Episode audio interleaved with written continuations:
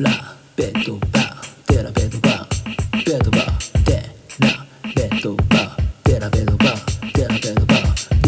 DELLAVED DOVA デラベッドバーデラベッドバーデラベッドバーあ yeah えー逃げるは恥だがデラベドバ第1回目始まりました、えーこのポッドキャストの、えーホストを務めるケリーです。よろしくお願いしますこのポッドキャストでは、えアメリカのプロバスケットボールリーグの NBA のことを、ま、取り上げて、まあ、そのニュースであったり、まあ、選手にしてついて、えーと紹介するというポッドキャストになっています僕自身もえー NBA のクリーブランドキャバリアーズに所属しているマシュー・デラベドバという選手のファンをかれこれ5年ぐらいやっています。マシュー・デラベドバという選手のことを、まあ、ご存じない方もいらっしゃると思うので、まあ、簡単に、えー紹介いたしますと、えー彼はですね2013年にドラフト外から、えークリーブランドキャバリアーズと契約をして、まあ、数年プレーした後に2016年にはあのレブロン・ジェームズと一緒にチャンピオンシップを、まあ、獲得します。その後、ミルウォーキーバックスに移籍をして、えーその後、2019年だったかな、えー再びクリーブランド・キャバリアーズに戻ってきて、現在に至ると。まあ、そういった、えーと経歴の持ち主です。でこの経歴だけ聞くとね、まあ、非常にまあ強い活躍しているえ選手だと思う方もいらっしゃるかもしれませんが、え彼はまあいわゆる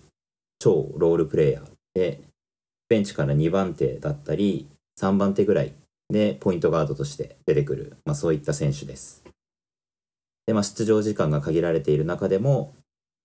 えーっとプレーの特徴としては、まあ、常に全力でハードワークをまあ欠かさない選手であったり、まあ、相手が誰であっても、まあ、物おじせずこう指示を出せるまあ、そういった司令塔です。でアシストを、えー着実に残すし、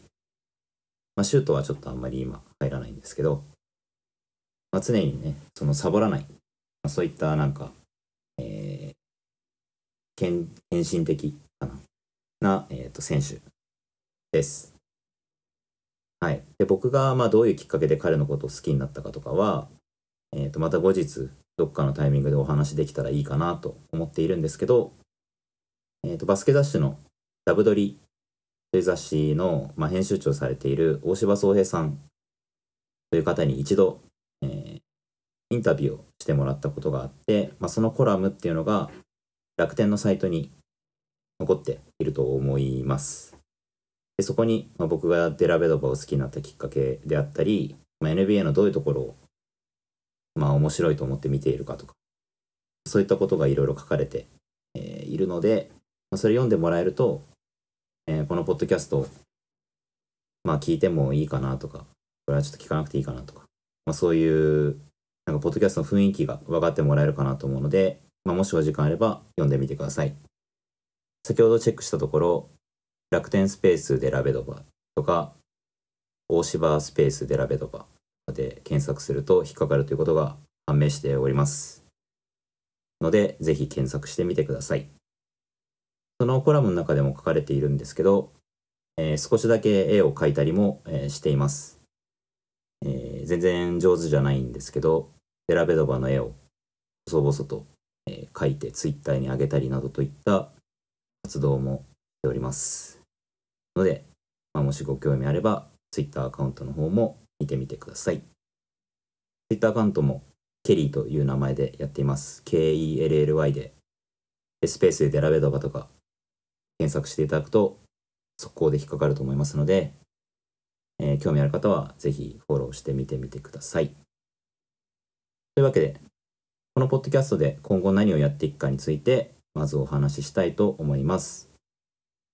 このポッドキャストでは、えー NBA の中でも特に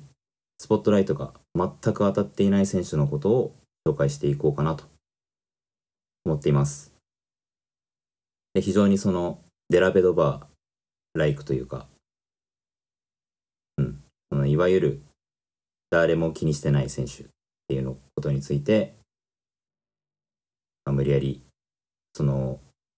紹介したりとか、まあ、ファンの方と一緒に、まあ、その選手の愛について、えー語っていくということをしたいなと思っています。今、ポッドキャストとか YouTube とか、たくさんその NBA のことを紹介する媒体っていうのが増えているんですけど、やっぱりね、全部の選手を紹介することは、えーできないですし、基本的にまあそのチームの勝敗にダイレクトに貢献してくる選手であったり、まあ単純にそのチーム全体の話であったり、っていうことがまあ語られることが常に多いと思います。そういったような、まあ、36分ぐらい出て30点得点する、まあ、選手もいれば、まあ、その選手がね、休んでいる時に出てくる。まあ、7分とかそのぐらい出場してきて、まあ、2点決める。2アシストぐらいして、ベンチに下がっていくといったような、まあ、選手も必ずいるわけです。で、このポッドキャストでは、まあ、その後者の、えー選手の魅力について紹介していきたいと思います。といっても、僕自身はベラベドバのことしか、えーよく知らないので、基本的にこのポッドキャストではゲストを呼びます。というものの、まあ、今のところ誰にも声をかけていないので、えーこれからちょっと呼ぶんですけど、まあ、もしあの全部断られたらなんかちょっと自分で一人でなんかやるので、まあ、それはちょっとまたその時に考えます。でゲストの方を呼んで、まあ、その方と一緒に、えーとその選手の魅力とか、まあ、その選手のどういうところが好きかとか、その選手をどういった風にこう見ながら NBA を楽しんでいるかとかを話してもらいながら、いや、それあるよね、みたいな、僕が横からただ言う、そういうポッドキャストにしようかなと思っています。僕自身は、あとはそのデラベドバがとても好きなので、まあ、時々、えー誰かの胸に刺さるかもしれないので、こまごまとしたデラベドバニュースも、えー冒頭にやっていこうかなと思っています。でも、あの、安心してください。デラベドバニュースは基本的に、えーないに等しいので、えー多分そんなに時間を割かれることはありません。ただ、まあ、その一方で、えーありとあらゆるね、NBA ニュースを、まあ、頑張ってこうデラベドバにこうつなげながら紹介するっていう試みもやっていこうかなと思っています。もう自分で話してこれはよく分かってないので、まあ、今後はあのスタイルが変わっていったらそれはちょっと察してください。といった内容のポッドキャストになっています。なので、まあ、ちょっと NBA をこう最初から知りたいとか、まあ、そういった方にはもしかしたら、えー全然あの興味のない話が続くかもしれませんが、まあ、ちょっとね NBA を知って、まあ、もうちょっとなんか違う見方してみたいなとか、まあ、そういう方にはなんか、うん、刺さるものがあればいいかなと思っています。でですね、このポッドキャストを始めたきっかけについてちょっとお話ししたいかなと思っています。で僕自身は2016年に、えーデラベドバのファンになりました。きっかけはリオ五輪でした。えーデラベドバはオリ、えーとオーストラリア出身の選手で、えーとリオ五輪リオオリンピックの時にオーストラリア代表として、まあ、バスケットボールの、種目に出場していました。ですごくオーストラリア代表って別にあの今に始まったことではなくて非常にそのチームプレーが光るというか、まあとは全員が全員、えーすごくハードワーカーで、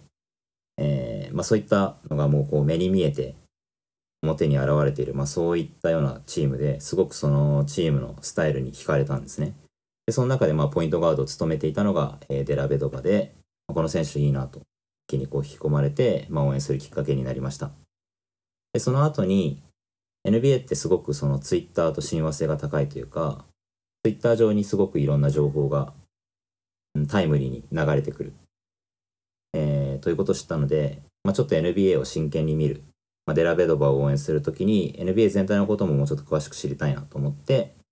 えー、ツイッターのアカウントを作りました。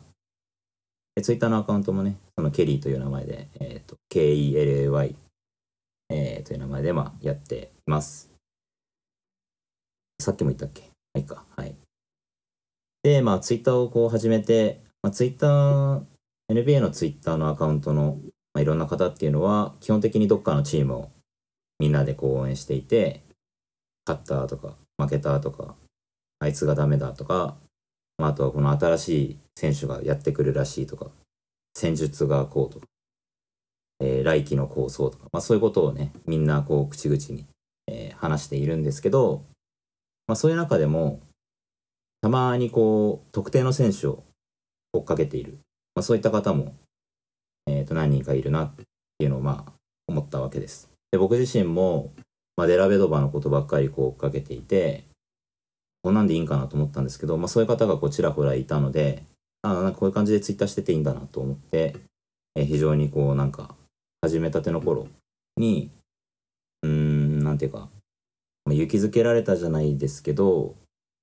はいみたいな側面がちょっとありました。でそういったような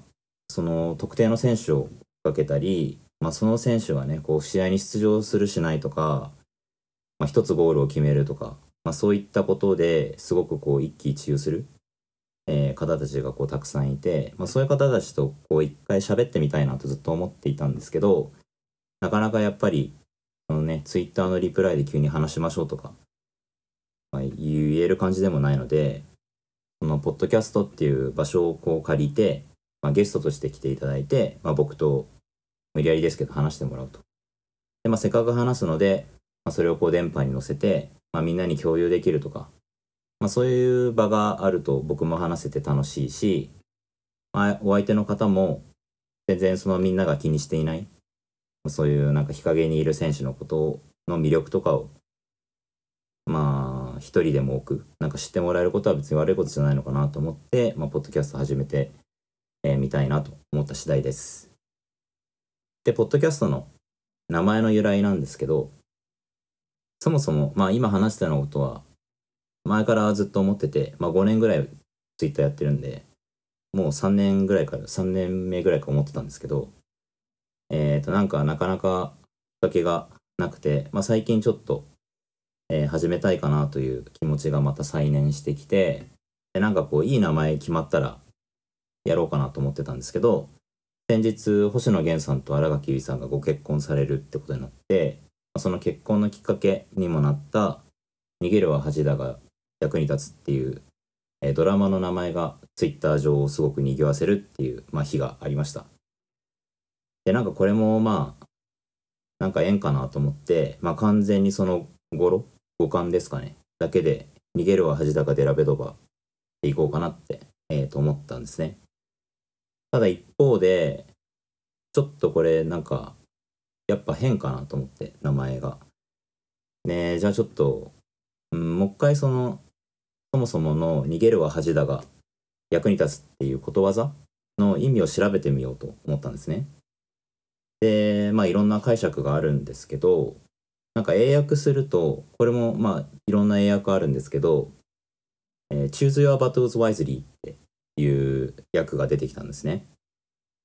で、僕の役でいくと、まあ、その戦い方は、えー、賢く選べっていうことだと思って、でそれを見た時に、これめちゃくちゃデラベドバだなって思ったんですね。えー、というのもですね、まあ、NBA っていうのは、まあ、皆さんご存知の方もたくさんいると思いますけど、まあ、基本的にそのトップレベルの選手が指導に関してこう集まってくる。で、もともとはみんなまあ、高校だったり大学だったりそれこそまあヨーロッパだったりのチームで、まあ、1番手とかでこう活躍していた選手が、まあ、集まってきて、えー、プレーするわけですよ。ただ実際は、まあ、NBA の中でまたその序列が生まれるわけで、まあ、みんながみんなずっと1番手でいられるわけじゃないんですね。でそういった中でもともと点をたくさん取ってた選手がこうディフェンスに特化するようになったりとかまあ、あとはシュートに特化するようになってシューターとして活躍するようになったりとか、それこそデラベドバみたいに、えー、ベンチから出てきて、まあ、エースの選手を休ませる、まあ、そういった、え、役割を担ったりとかいったふうにみんなどんどん役割を変えていくわけですね。逆にそれをこううまく受け入れられないと、まあ、消えていってしまうという、まあ、そういった世界だと思ってるんですね。で、まあ、デラベドバっていうのはその特段大きくもないし速く走れるわけでも、すごく高く飛べるわけでもないんですよ。でもう最近だとシュートもあの全然入んないし、まあ、そういう選手がですね、まあ、2013年からキャリアを始めて、まあ、2021年の今でもまだ NBA にいるって、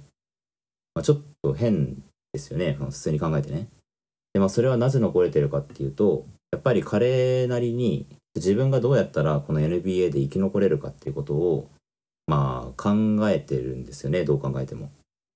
で単純にそのコートの上でまあバスケで勝つっていうだけじゃなくてまあそのチームメイト同士で、まあ、たくさん話したりとか、えー、まあ後輩に若手にアドバイスをしたりとかうん、なんかその常にこう声を出してディフェンスをこうカバーのポジションからこう指示したりとか、まあ、そういったことをやっぱりやってるんですよね。そういったふうに、まあ、戦い方をまあ直接対決すると絶対にこう負けちゃうから、まあ、戦い方をこううまくこうなんかすり替えて、まあ、そうやって生き残ってきてるっていうのをまあ常日頃感じていてでこの「逃げるは恥だが役に立つ」って、まあ、すごくそれをこう端的に表した言葉だなって思ったんですよね。で、あ、じゃあこれやっぱりいいなと思って、まあ、逃げるは恥だかデラベドバっていう名前に決定したということです。でも、ポッドキャストがね、こういう名前でもあるので、やっぱりその、とこう、単純にすごくバスケが上手くて NBA を生き抜いているとか、まあそういった選手じゃなくて、こう、どっかなんかこう、重大なこう弱点を抱えているとか、まあそれでもこう必死にえー、NBA の中でこうしがみついている、まあ、そういった選手を、えー、紹介したいなと思っています。まあ、それこそ、あのー、今季のその渡辺裕太選手とかもやっぱりそういうポジションから本契約を勝ち取ったで、まあ、そういうところにみんな多分すごく惹かれたと思うんですけど、まあ、同じような境遇で頑張ってる NBA 選手ってたくさんいるんですよね。決してその渡辺裕太選手だけがまあそういったことを成し遂げてるわけじゃなくて、まあ、だからそうそういうのにねすごく魅力を感じた方もいると思うんですけど、まあ、それがたくさん転がっているっていう、まあ、そういうことを、えー、お話できたらいいかなと勝手に思っています。といったわけで、えー、と改めて、えー、逃げるは恥だかデラベドバ、えー、よろしくお願いします。それではここで一旦 CM です。Delly One、それはあなたのバスケットを変える一足。アッパーは柔らかなウルトラライトメッシュライトウェイト KPU バンプで構成。ヒールにはピークテクノロジークッションを搭載。君もこれを履いてデラベドバのようになろう。 Delly One、未だに在庫がたくさん残っています。今すぐ PEAK Sports で検索。はい。えー、今週のデラベドバニュース。はい。第1回目の、えー、デラベドバニュースのコーナーになります。えー、まず1つ目。ですけど、えー、デラベドバが、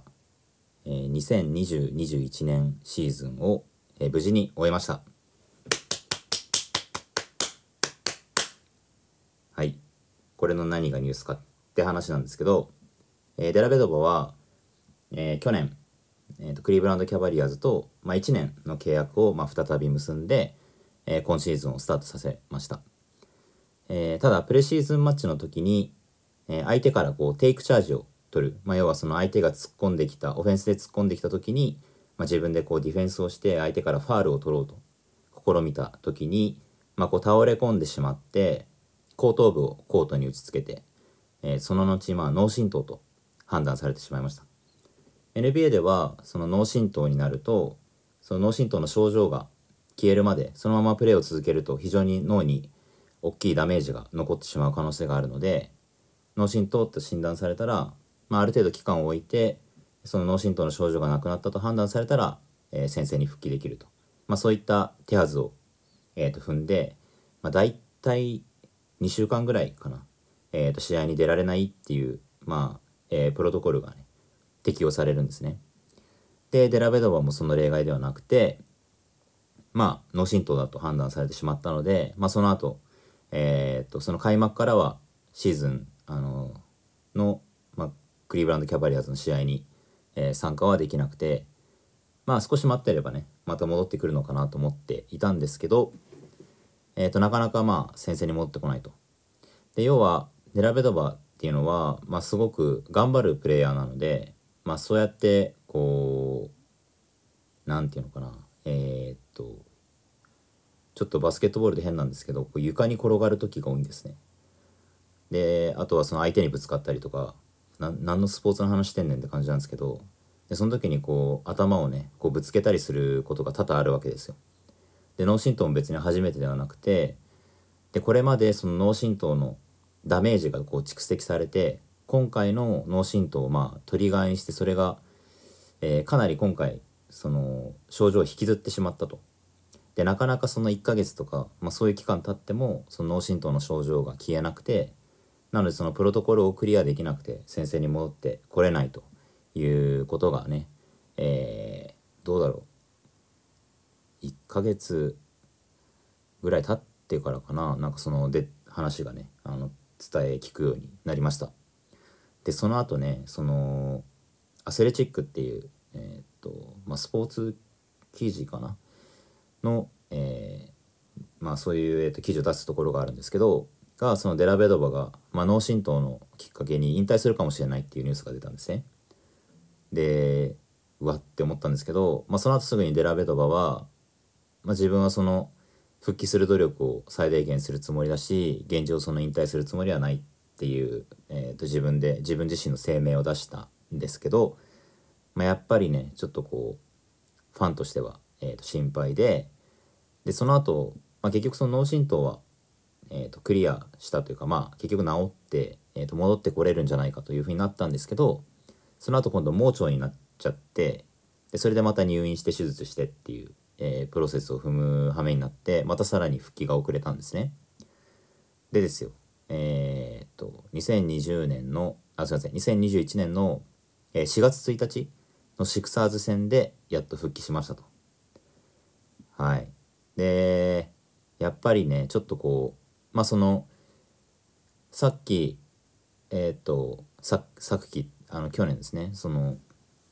一回クリーブランド・キャバリアーズとの契約が終わって、まあ、その再契約するまでの間も、まあ、チームと多分合流してなかったしでチームと合流した後に、まあ、すぐに脳震盪で離脱してっていうことだったんでやっぱりこうなかなかねコンディションも整っていないしまあ前からっちゃ前からですけどちょっとさらにねシュートも入らなかったりとか、まあ、あとこうどう見てもちょっと動けてなかったりとかは、まあ、したんですけどとにかくやっぱり健康にねバスケットボールできる姿っていうのが見れてすごく嬉しかったです。で結局その後えーっとね13試合今回は、えーっと今シーズン出場してでまたこう首の怪我でね最後シーズンの最後はまた離脱することになってしまったんですけど、えー、と13試合出場して、えー、と平均2.8点、えー、1.8リバウンドで4.5アシスト。4.5アシスト素晴らしいですね。うん。はい。でフィールドゴールパーセンテージが25%まあはい。でスリーポイントパーセンテージがうんそうですね。はい。16%か。やばいな。あでもフリースローパーセンテージ100%らしいですね。すごいなこれは。うん。まあほぼフリースローパーセンテージも入れたらこれシュートパーセンテージ結構上がるんじゃないですかね。50%ぐらいいくんじゃないかな。ちょっと知らないですけど。はい。といった感じの成績になっています。うん。すごいでしょ。このスタッツ見てやばって思うかもしれないですけどこの選手がやっぱ NBA で生き残りに秘策があるってことですよ、まあ、そういうことをね話していきたいと思います。今言えやって感じかもしれないですけど。はい。えー、っとですね。でまあ首の怪我で離脱してで皆さんそのやらねえだろって思ってるかもしれないですけど、まあ、一応そのオリンピックありますよね。でオーストラリアも、えーそのオリンピックにまあ参加する意思っていうのをまあ、えー、と見せていて、まあ、デラベドバもその例外じゃなくてで、まあ、その最後シーズンの最後に、まあ、首の怪我で離脱したっていうことなんで、まあ、そのダメージがどのぐらいあるかね結構心配するところではあるんですけど、まあ、現監督の代表監督のブライアン・ゴージャン監督が、まあ、デラベドバは積極的に呼びたいと。で、まあ、怪我がどういう状態であってもあの最大限チャンスは与えるつもりって言ってたので、えーっとまあ大丈夫なんじゃないかなと、まあ、ちゃんとあの招集されるんじゃないかなと思っています。でこれに関連してなんですけど、えーっとアンドリュー・ボーガット。あの元ゴールデン・ステート・ウォーリアーズの、えーアンドリュー・ボーガット選手。あの彼もオーストラリア出身の選手なんですけど、えーと昨年かな？えっとまあ、その NBA での後に NBL っていうオーストラリアのね、えーバスケットボールリーグ。あの現在馬場雄大選手が挑戦してるリーグなんですけど、まあ、そこで、えーっと少しバスケをプレーして、まあ、その後引退したと。で今はあのアンドリュー・ボガットもねあの英語でポッドキャストやってるんですけど、まあ、もし興味あったらねあの聞いてみてください。アンドリュー・ボガットポッドキャストで調べると出てくると思います。ただねなんか僕聞いてたんですけどな結構 F ワードがねたくさん出てきてあなんか相方の人がすごい F ワード言うんですよ。でなんかちょっとしんどいなと思って最近聞いてないんですけどはい。でそのボーガットがまあえーっとオルグン・ウルークってこれちょっと読み方合ってるのか分かんないですけどオーストラリアのうん NBL のこととかあとはそのオーストラリア出身の NBA 選手のこととかをえーっとの記事を書いている、えーっと記者さんがいるんですけど、まあ、その記者さんがやってるポッドキャストに、え出演して、まあ、そのオーストラリア代表の、まあ、最終的なキャンプメンバー15人が誰になるかっていう話をしたんですけど、まあ、その時に見事、えーデラベドバが、え選出されていました。素晴らしいですね。でですねまあちょっとオーストラリア出身の選手が誰かって知らない方もいるかなと思うんで、まあ、その時の15人をえー、とちょっと写真があるんで名前を読みが読み上げていこうかなと思います。多分これ並びがなんていうか選出順なんじゃないかなと思うんですけどじゃあいきますね。えー、とまずパティ・ミルズ。スパーズのパティ・ミルズですね。それからフェ、えー、とフィラデルフィア・セブンティシクサーズのベン・シモンズ、えーユタジャズのジョー・イングルス。トロント・ラプターズのアーロン・ベインズ。それから、え、セブンティシクサーズのマティース・サイブル。それから6人目クリーブランド・キャバリアーズのマシュー・デラベドバ。よっ。えー、っと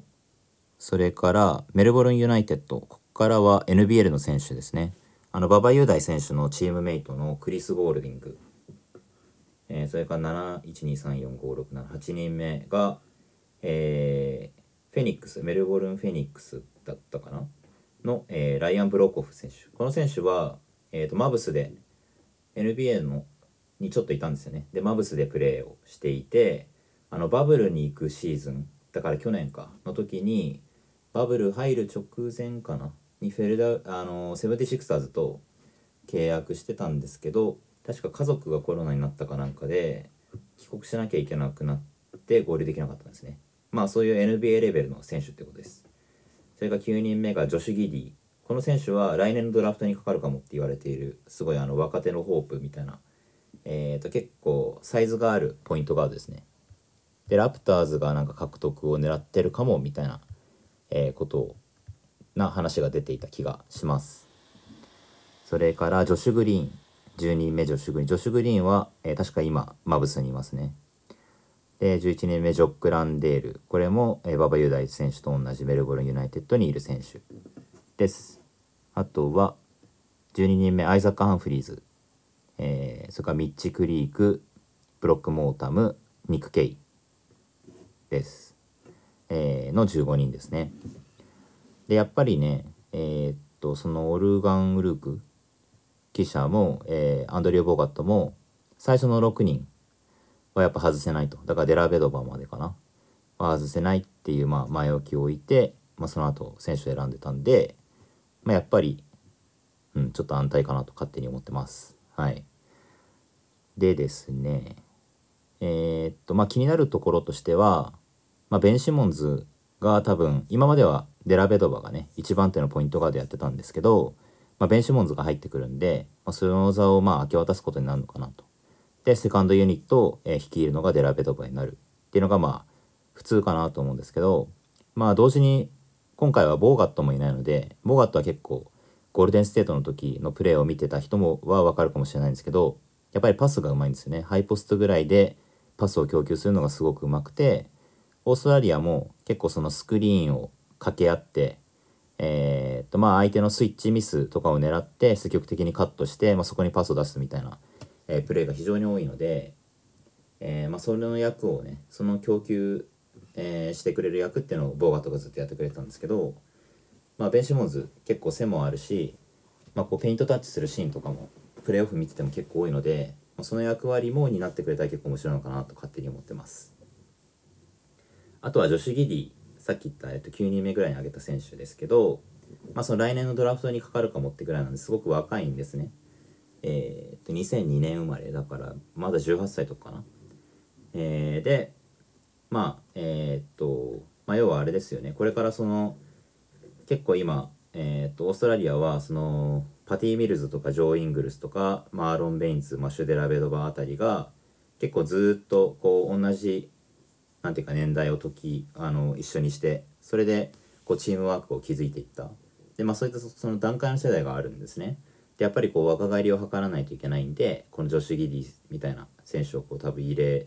たらいいんじゃないかっていう、えことなんじゃないかなと思います。で気になってる人もいるかもしれないんで、まあ、このジョシュ・ギディねえーっとどういうスタッツを残したかっていうとうんと今回、えー、と今季はえっ、と 36ers ですね。アデレードアデレード 36ers に、えー、と所属してて、えー、と平均10.9点7.6アシスト、えー、7.3リバウンド。という記録を、えー残しています。はい、でまあえーっとね参考になるかわからないけど去年の去年だっけ？ラメロボール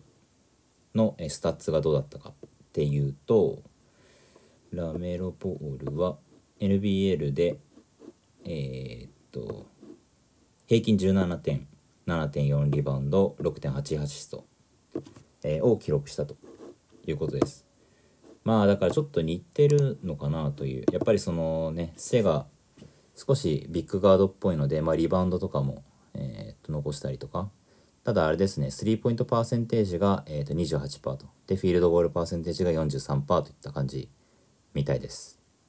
で1回だけね、あのー大西レオさんっていう、えー、と NBA の、まあ、翻訳されたりとか、まあ、記事書いたりとかまあもう、えー、と幅広く活躍されてる方がいらっしゃるんですけど、その方が、えー、とババット NBL っていう馬場雄大選手が出場する NBL の、えー試合をうんと無料でねあの実況中継するっていう番組が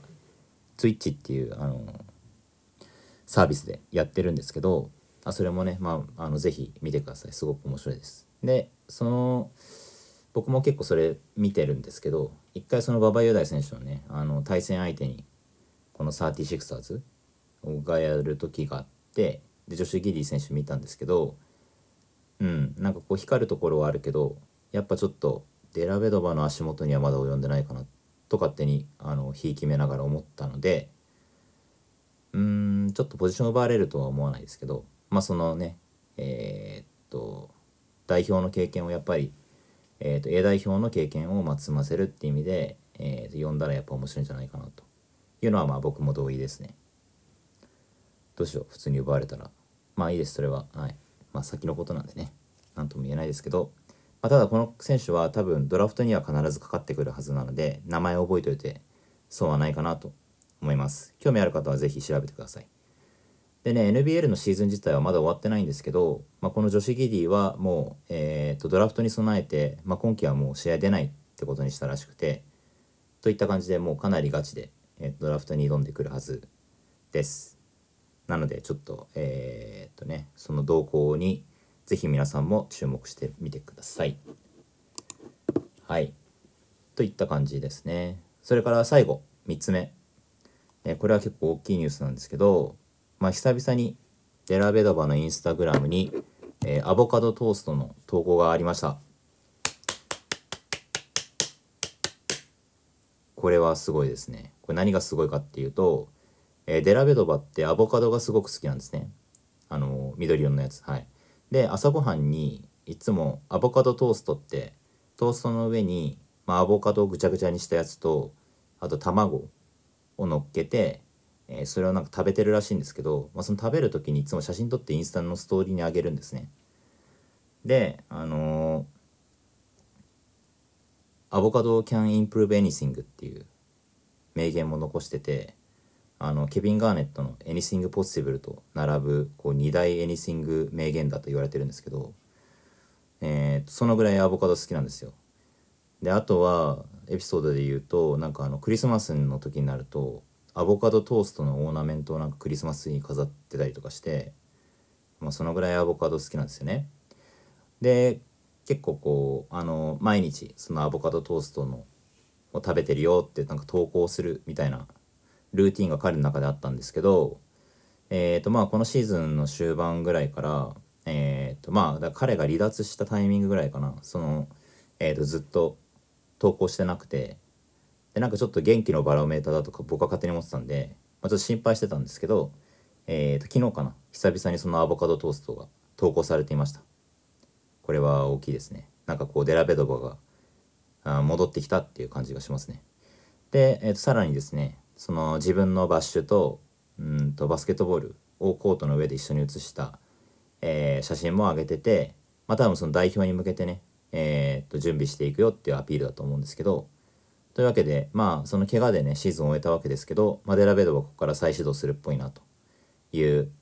えー、と結構明るいニュースが、まあ、最後に、えー飛び込んできたということでちょっとお伝えしました。これをね一体何人が興味持ってんだって話なんですけどまあこんな感じでえー、とちょっとね軽くデラベドバのニュースを時々お伝えしようかなと思っていますはい。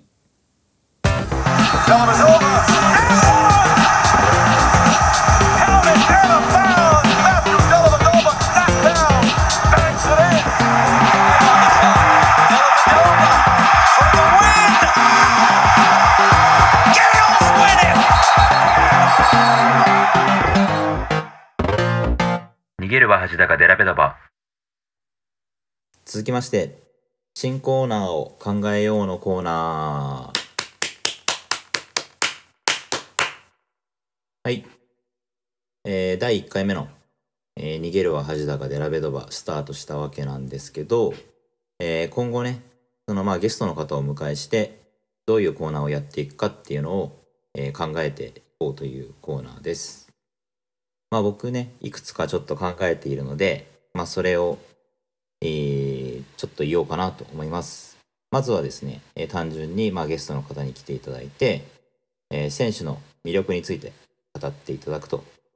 いう、まあこれは普通にね、えーと僕がちょっと、えーインタビューみたいな感じでお話をするという、まあコーナー名つけるほどでもないですけど、まあ、そういうことをやろうと思います。で、2つ目、え考えているのが、真剣デミのコーナーです。えー真剣ゼミってありますよね。あのー小学校ぐらいの時にうちに帰るとなんかポストに入っててあの漫画だけ読んで捨てるみたいな案内来てたと思うんですけどえーあのね最初テストで全然点取れないんだけど友達が真剣ゼミ取っててなんか点数上がって私も真剣ゼミやるって言って真剣ゼミ始めてあのテストの点も良くなってなんか部活もこう絶好調になってじゃんじゃんみたいな漫画が入ってる真剣ゼミです。それのデラベドババージョンですね。真剣デミ、えーそのコーナーをやりたいと思います。これはどういうコーナーかっていうと、まあ、今後ねあのゲストの方が、えー好きな選手とデラベドバがまあ対決するっていうことが、えーあると思いますその時にデラベドバが、まあ、どうやったら、えーと勝てるのかっていうのを、まあ、ゲストの方に教えていただくというコーナーです。普通ねあの好きな選手のことを話す時って、まあ、その選手のいいところばっかりを話すと思うんですけど、まあ、やっぱりこうダメなところってあると思うんですよ弱点というか。ね、デラベドバだったらちょっとスリーポイントが16%しか入んない結構やばいなって思うんですけど、まなので、まあ、そういったなんか弱点についても、まあ、しっかり向き合っていこうと。えーでね、まあ、そこをまあ改善するとまたこう出番が増えるんじゃないかとか、まあそういうね今後のなんか動向についても、えー注目できるポイントだと思うのでその選手の攻略法を、えーと教えてもらうと。でそれをですね、まあ、デラベドバに、えー伝わらないですけど、まあもしねあの伝わったらデラベドバがその選手と、まあ、対決するときに抜ける？みたいなあこれ真剣デミでやったとこだっていうああいうあのなんか無双状態みたいのに、えー入れると。いうことを期待して、まあ、このコーナーをやりたいと思います。うん。大丈夫かな？うん。まあちょっと思っ思ってるって感じです。それからえーっと3つ目がえーと82小節のラブソング。というコーナーをやりたいと思います。皆さん16小節のラブソングってご存知ですかね？あの今、おしゃれイズムって番組名になっちゃいましたけど、あれ昔はおしゃれ関係って番組だったんですよね。で、古舘さんが出てて、で、まあ、そのゲストが来て、えっ、と、話すっていう形式は別に全然一緒なんですけど、その昔のね、おしゃれ関係で、えー16小節のラブソングっていうコーナーがあったんです。それは、えーそのゲストの、まあ、親しい方から手紙を預かってきて、まあそのゲストの前で、えー古舘さんが、まあ、すごいいい感じにこう読み上げてゲストが泣くっていう、まあ、そういうコーナーなんですけど、えーとゲストの方ゲストの方って、まあ、このポッドキャストのゲストの方に、まあ、その好きな選手に対する手紙をこうしたためてきてもらって、えーまあ、それを、えーと読んでもらうっていうただそれだけのコーナーです。まあねちょっとやらせてばっかりも良くないと思うんで、まあ、ちょっと第1回目僕が、えーやってみます。ちょっと後ろでねあの曲流れてると思いますけどこれはあのね16小節のラブソングの時も同じような曲が流れてたんでそれをねちょっとまあ再現というか試みたのでまあちょっと気にしないでくださいでは、えー読み上げたいと思います、えー背景。マシュー・デラベドバ様。お元気ですか？最後に君に会ったのは現地観戦に僕が行った2019年の2月だったと思います。あれからいろいろありましたね。あの時君は僕と話す機会を作ってくれて新作のシグネチャーシューズベリー2の画像を僕に見せてくれました。すごくエキサイトしていたよね。あれから2年が経ちましたがまだ発売されていません。根が深そうなのでこれについては聞かないでおきます。少し前に君のキャリアが映画化されるという話もありましたね。すごくエキサイトしました。でも正式に亡くなったと去年ツイッターで流れているのを見ました。確かに君に会って話したあの時映画の進み具合を聞いたら苦笑いしていましたね。何にも察してあげられず本当にごめんなさい。NBA がバブルで盛り上がっている間君は YouTube チャンネルでポッドキャストも始めましたね。僕もこうやってポッドキャストを始めました。君の新しいエピソードが出るたび YouTube チャンネルを見に行くといつも再生回数が200回くらいしかなくてちょっと切なくなっていました。でも僕はすごく楽しんでいますよ。その後今シーズンが始まっても波乱続きでしたね。脳震盪に盲腸首の怪我にチームの不振。すごくしんどかったと思います。これだけ残念なことが続いたんだからきっとこれからはいいことがたくさん待っているに違いありません。まずはオリンピックですね。あなたの夢が一つでも多く叶うことを心から願っています。あなたの心のマイトケリーより。